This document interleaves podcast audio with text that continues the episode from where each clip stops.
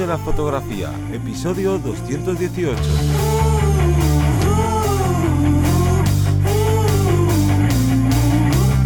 Bienvenido y bienvenida al podcast que te enseña a vivir de tu pasión, es decir, vivir de la fotografía, donde encontrarás todo lo que necesitas saber sobre el mundo de la fotografía como negocio, la parte de marketing, de búsqueda de clientes, posicionamiento online, marca personal, bueno, un largo etcétera. Yo soy Teseo Ruiz y conmigo y contigo tienes a Johnny Gómez. Muy buenas.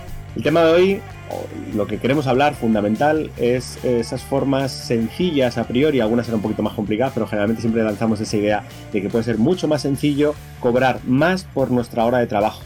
A veces tendemos a, cambiar los precios, pero no le damos importancia a la cantidad de horas que estamos desarrollando y, como digo, esas funcionalidades, posibilidades, eh, esas eh, formas de encontrar un precio manteniendo el mismo precio, pero cobrar más por esas horas. Pero antes, vamos a hacer el call to action. Cuéntanos, Johnny. Pues ya sabes que este podcast forma parte de la academia Vivir de la Fotografía, que la encuentras en vivirdelafotografía.es.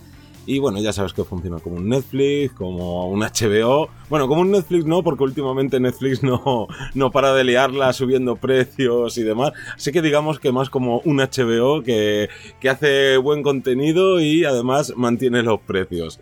Y bueno, básicamente, si nos has escuchado más veces, ya sabes de, ¿no? de lo que te hablamos y que además de la parte de la academia, pues que también tienes esta otra rama que tenemos dentro de, de la web, que es para contratar las consultorías con nosotros para no cometer esos errores que no, pues al final ya sea por el día a día, que te comen las prisas, que escuchas un, un, consejo suelto por allí, otro por allá, no sabes muy bien para dónde tirar, terminas haciendo algo y cuando digamos que estás ya en una mala situación o empiezas a verte ahí un poco las orejas al lobo, es cuando dices, ay, que tengo que cambiar, ¿no? Pues hay que ser un poco más proactivos, más que reactivos, y una buena manera es, eh, pues con estas consultorías eh, con nosotros, donde ponemos a tu disposición todos los años de experiencia que tenemos, tanto como fotógrafos como en la parte de, ¿no? de, de marketing y para ayudarte a lanzar tu negocio o si ya lo tienes, pues eh, mejorarlo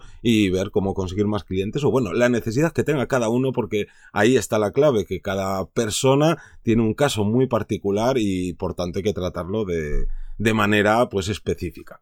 Así que esto es lo que te cuento esta semana. Y vamos a empezar con el tema y es que em, a mí me gusta destacar que creo que nos corresponde muchas de nuestro trabajo, de nuestro cobro por este trabajo, eh, un 50%, porque tenemos una, un 50% que al final son, eh, pues a lo mejor gastos, impuestos, extras, ¿no? Que van saliendo, que van a hacer que nuestra hora de trabajo, si yo la quiero cobrar en 100, vamos a pensarlo, pues al final eh, vaya rebajándose por el pago de este tipo de, de extras. Pero otro 50% va a depender también de nosotros, de, lo, de nuestras eh, facilidades, de nuestra habilidad y de, una serie de características que vamos a ir ahora destacando para, como digo, potenciar ese 50%, que sea real, que sea el 50% más rentabilizado eh, posible. Porque mm, al principio cuando empezamos todos hemos dicho, bueno, pues echamos alguna hora de más, eh, bueno, pues voy a invertir, voy a tal, pero sí que es cierto que si desde el principio nos acostumbramos, al igual que no cobrar mal por nuestro, por nuestro tal o menos por lo que valemos, sino también en este caso intentar rentabilizar esas horas, estar eh, menos horas eh, de trabajo, menos horas porque vamos a tener más horas o para trabajar en otros proyectos, para descansar, que es completamente lícito, para nuestra familia, para nuestro día a día, que es fundamental. Entonces muchas veces, como digo, tendemos a, usar muchas horas y de una forma a lo mejor descompensada. Claro, además yo quería añadir que tanto cuando se empieza, ¿no? Te planteas lo de trabajar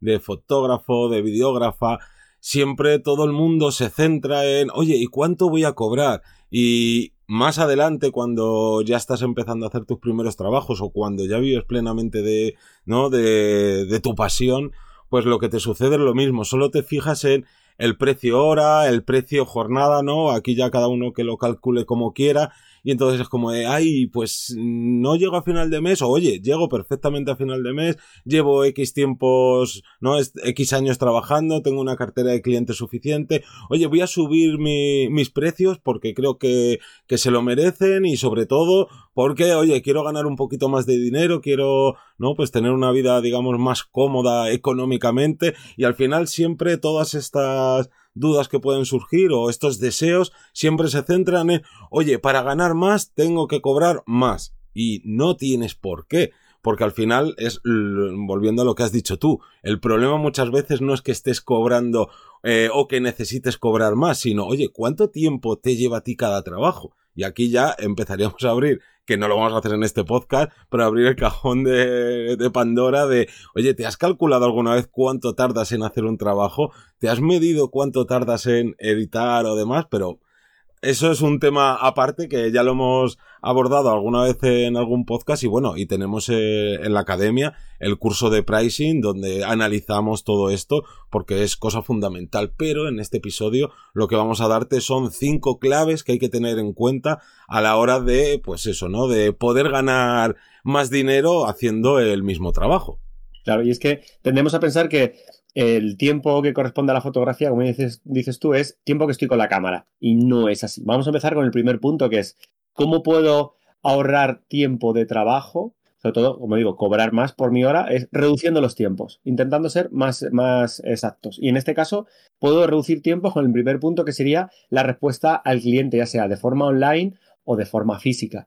Eh, esto, los primeros clientes, pues parece que incluso nos da ilusión que nos llamen, hablar con ellos, mandarles una parrafada de mail, sentarnos tranquilamente y hacerlo tal. Claro, claro, eso cuando tienes un cliente o dos, o es un cliente, ya lo puedo entender, súper especial, con un potencial X, vale. Pero cuando resulta que nos llaman o tenemos un montón de, de referencias, y esto pasa muchas veces con, con eh, unos nichos en los que a lo mejor trabajo con familias con un eh, nivel económico muy bajo o al revés muy alto, por lo tanto quieren llamarme y, estar todo el rato pendientes y, y, al final te pone la cabeza como un bombo, como se suele decir.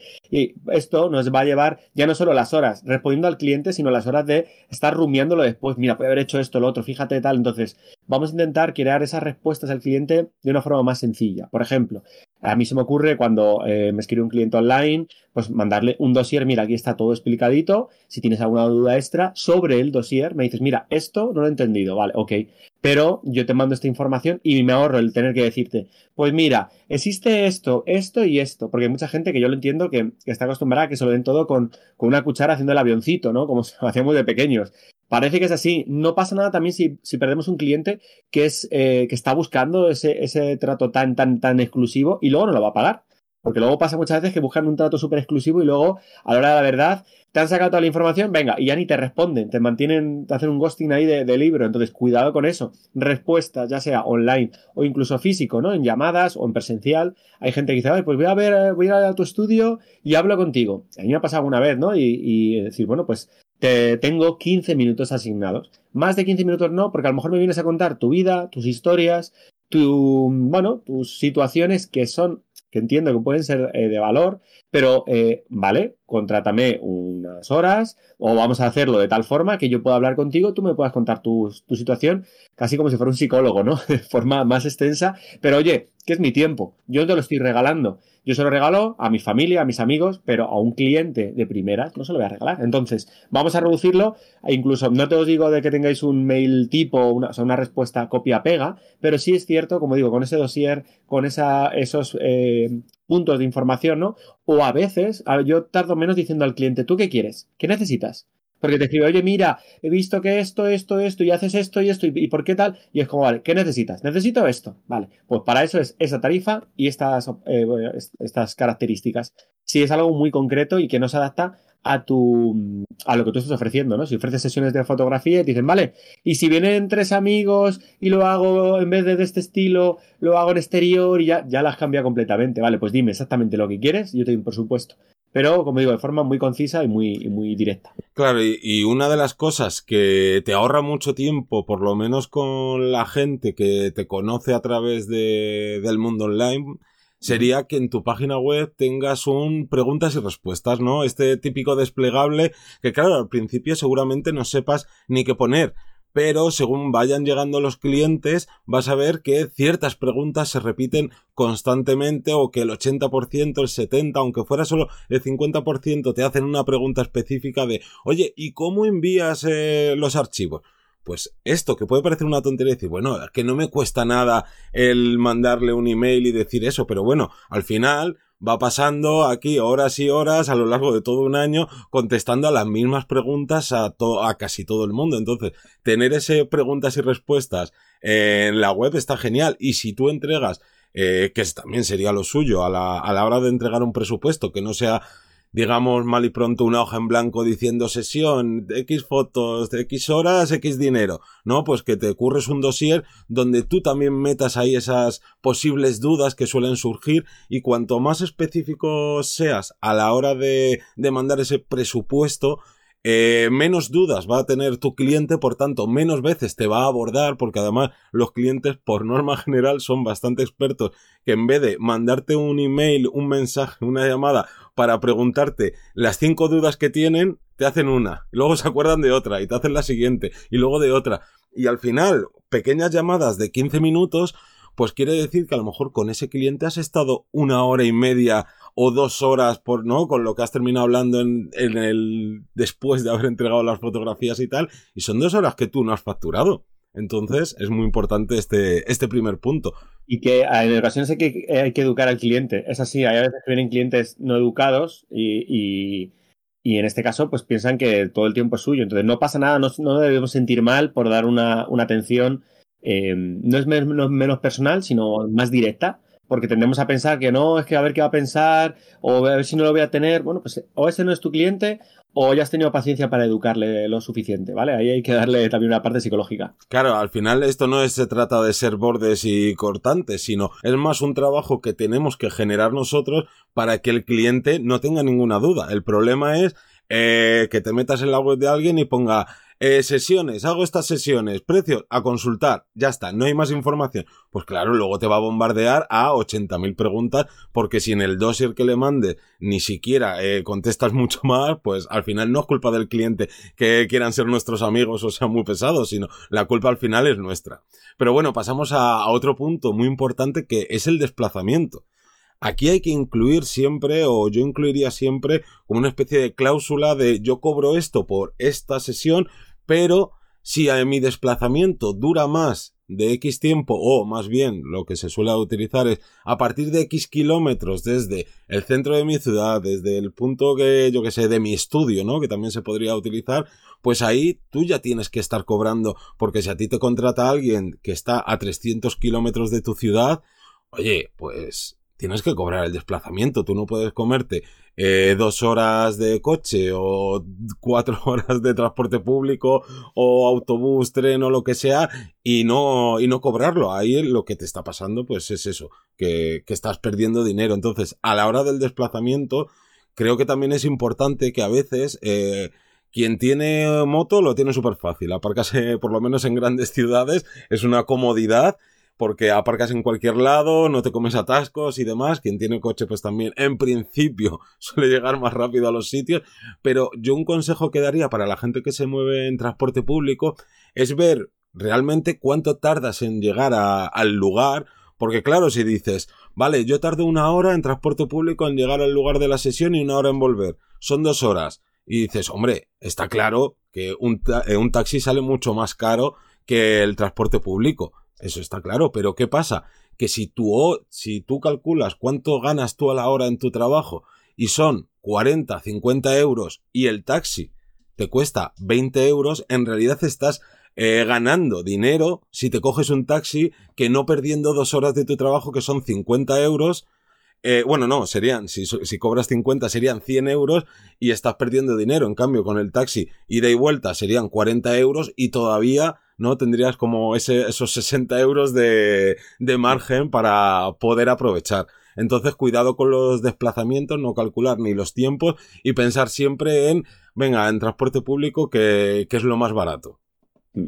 Luego, como tercer punto, estaríamos estableciendo el uso de la cámara, las horas de sesión, ¿vale? Cuidado porque tenemos también a pensar que cuantas más horas estamos de sesión, mejor servicio le vamos a dar al cliente o, más completo va a ser y no tiene por qué ser así. Muchas veces, eh, eh, a mí por lo menos me pasaba hace años al principio con el estudio que, bueno, pues tenías unos esquemas de iluminación que funcionaban, pero en cuanto salías un poco de ellos, pues a lo mejor no te manejabas tanto o tardabas un poquito más o, bueno, no tiene nada que ver ahora que es como tienes claro lo que quieres, lo que quiere el cliente, pones, quitas tal y en cinco minutos he hecho un cambio de luz completamente radical, has montado tres flashes con eh, un softbox con no sé qué tal, y lo hemos hecho, venga, hoy en cinco minutos hago otra vez el cambio. Todo ese tiempo no es ir con prisa, ojo, es ir sabiendo de lo que estamos haciendo en todo momento, entonces eh, eliminamos tiempo de nuestra sesión que a lo mejor es parte de dudas, es parte mm, de, dudas al nivel trabajo, ¿no? Es parte de, bueno, pues no, no, tener claro qué transmitir. Pasa, por ejemplo, está claro que eh, no es lo mismo fotografiar, eh, desde mi punto de vista, a un modelo o un actor que generalmente tiene esa parte de predisposición a la hora de modelar que una persona que viene completamente de cero y quiere ser retratada. Esa persona tenemos que tratarlo de forma mucho más psicológica, no podemos, eh, las órdenes tienen que ser muy sencillas, es muy complicado que esa persona, bueno, pues que nos permita tanto como puede ser, como repito, un modelo o un actor, por lo cual tenemos que estar eh, poniéndonos a su lado, mostrando cómo lo haría yo para que la otra persona pueda imitarme. O sea, hay una, una serie de herramientas que vienen genial para desarrollar esa sesión, pero claro, eso significa que las sesiones con personas que no son profesionales nos va a llevar más tiempo hasta que se vean bien y también hasta ciertos límites, ¿no? Yo entiendo que hay gente que nunca se va a ver bien porque nunca se mira al espejo y se hace una sesión de fotos y no, no, se encuentra cómoda. Bueno, pues en este caso puede ser así, pero igual pasa con actores o con modelos que a lo mejor, bueno, pues es que me ha pasado en ocasiones que con media hora he tenido los perfectamente tres cambios de, de iluminación, de set, y ya está. O incluso a lo mejor con el maquillaje me tiro más tiempo maquillando, desmaquillando, probando diferentes ahumados, tal, no sé qué, que la propia sesión de, mm, a la hora de tomar las fotos. Entonces, todo esto es tiempo que me puedo ahorrar, es tiempo que va a hacer que, trabaje menos horas y que, repito, em, refuerza también mi forma de, trabajar. Entonces, ¿qué tengo que hacer? Formarme, formarme en cómo mejorar mis tiempos, cómo tenerlo más claro como eh, eh, formación en la práctica, ¿no? Un estudio, alquilar un espacio a lo mejor y echarle horas y horas, porque con esa práctica, repito, vamos a reducirlo no por ir con prisas, sino por estar más seguros y por lo tanto tardar menos. Yo aquí, por ejemplo, pongo un ejemplo, nunca mejor dicho. Si tú vas a hacer una sesión en la calle, Oye, estudiate bien la localización para que luego no pierdas tiempo en llegar a ese lugar y empezar a dar vueltas por las calles. Bueno, a ver si encontramos un sitio bonito o utiliza pues eso, ¿no? El Street View de Google, eh, pásate por allí si coincide por, yo que sé, tu vida o cualquier cosa social, pues si te puedes pasar cerca y darte una pequeña vuelta, va a ser mucho más rápido que no el llegar allí, pues eso, de, de, ¿no? de manos cruzadas y decir, bueno, vamos a ver qué, qué hacemos aquí. Pero bueno, voy a pasar al siguiente punto que tiene mucho que ver con esto, que es la parte de edición y flujo de trabajo. Tú antes has dicho que no, no, la gente se centra mucho en, vale, si yo voy a estar tres horas haciendo fotos, le tendré que cobrar esto y claro, eh, a ver, pues tres horas yo creo, no, no, de tres horas nada, son tres horas de shooting o una hora de shooting, lo que vayas a durar, y luego obviamente que calcular muy bien cuánto tardas tú de promedio en revelar, eh, bueno, pues todo el flujo de trabajo de postproducción, porque si no vas a estar poniendo unos precios que no son los adecuados o vas a estar perdiendo dinero sin darte cuenta. Porque es eso, no es lo mismo pasarte una hora en el postprocesado que pasarte cinco. Si volvemos otra vez al ejemplo de que si tú eh, estás cobrando 50 euros la hora, pues imaginaros lo que pierdes si tardas 5 horas en revelar versus una hora. Y digo que venía enlazado con la anterior porque si tú la foto la consigues eh, perfecta, por decirlo de alguna manera, desde cámara, luego en el revelado van a ser, eh, nada, mover dos deslizadores en Capture One, Lightroom, el software que prefieras y vas a conseguir que todo este flujo de trabajo sea súper rápido. Que aquí seguramente sea uno de los lugares o de los puntos donde más se peca porque simplemente ni siquiera te has medido cuánto tardas. Y si eres de esas personas que te cuesta, que no le gusta o que no sabe muy bien optimizar, pues volvemos a lo que has dicho tú, formarte. Cuanto más formación tengas, mejor y más rápido vas a ser. Y como tú decías, esto no es ir trabajando con prisas, entregar cualquier cosa, no. Es simplemente ser rápidos y eficientes para conseguir, pues eso, el conseguir eh, un, ¿no? un precio ahora más elevado sin que le repercuta en el precio final a tu cliente. Sí, de hecho me estoy acordando aquí del ejemplo y, lo he visto más de una, más de dos y más de tres veces, el tema de las ediciones eh, en bodas. Buah, es que en boda se cobra muchísimo, sí, claro. Y luego gente que está empezando y le mete 20 y 30 horas a la edición de las fotos en bodas. Me parece una locura. 30 horas en editar, claro, entre que la selecciono, que eh, no es la fotografía por, por, lotes, entonces una clara, una oscura, dos normales, una clara, una oscura, tal.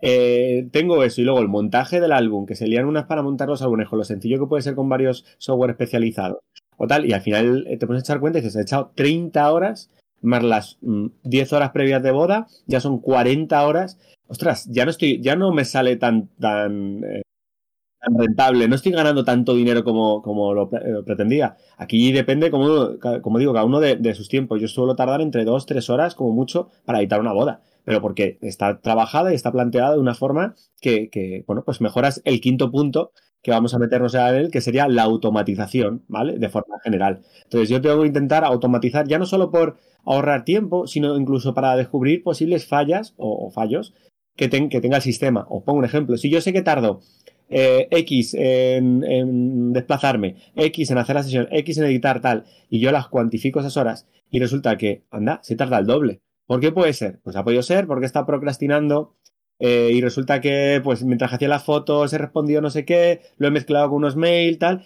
y luego de repente se me han ido las horas de edición, que eran cuatro, se me han ido a once. ¡Ostras!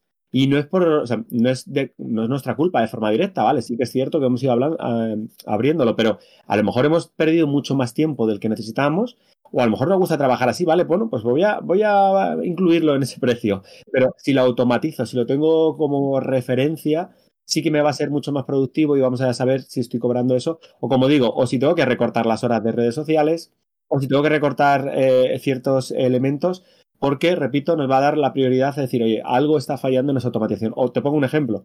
Eh, a mí me pasa, por ejemplo, ahora con trabajando con Olympus, que paso muchas veces el reductor de ruido, el DxO, que se tarda pues una hora, hora y media en reducir el ruido de las fotografías que yo cargue, que yo meta en ordenador. Entonces, claro, esa hora no estoy trabajando.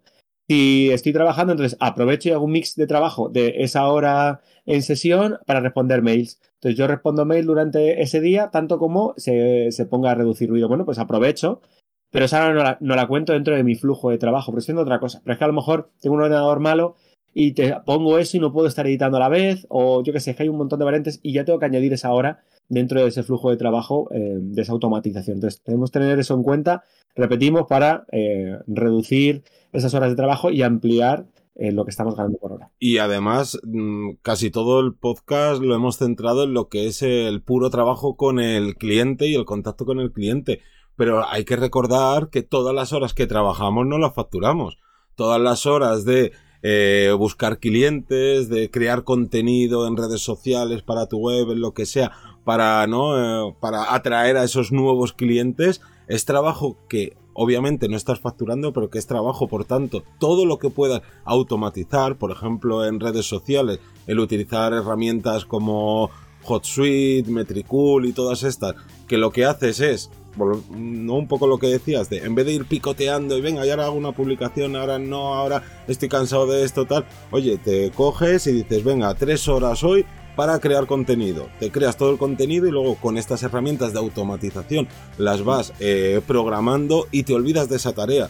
Entonces, todo lo que es automatización, incluso fuera del propio trabajo como fotógrafa, como filmmaker y demás, también es muy importante para que al final de mes oye, pues veamos ese aumento de, dinerito o ese aumento de tiempo libre, que no todo en la vida es el dinero y que muchas veces, vamos, yo soy bastante partidario de prefiero ganar menos a final de mes y tener una vida social más plena y estar más feliz que obsesionarnos con el dinero y quiero más dinero para gastarme más y no sé qué.